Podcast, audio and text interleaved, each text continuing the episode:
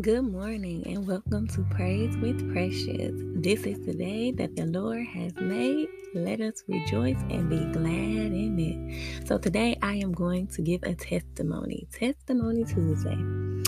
So, I recently was texting with my sister, and someone had said something negative about me that was untrue and it hurt.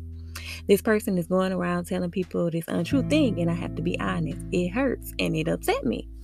But my sister reminded me of something. I don't have to defend myself because she knows me. Her saying that really helped me in that moment and reminded me to be confident in whose I am and who I am, no matter what people say about me or how they slander my name. I can be confident of who I am in Christ. I also can be confident in whose I am. I belong to God, and I don't have to defend myself or prove that they are lying on me I can rest in knowing that God knows me, just like my sister assured me when she said, I know you. Remember that no matter how people try to drag your name through the mud and make you look terrible, God knows you, and you can be confident in who you are because of whose you are. I had a human moment because I'm having a human experience as a spiritual being.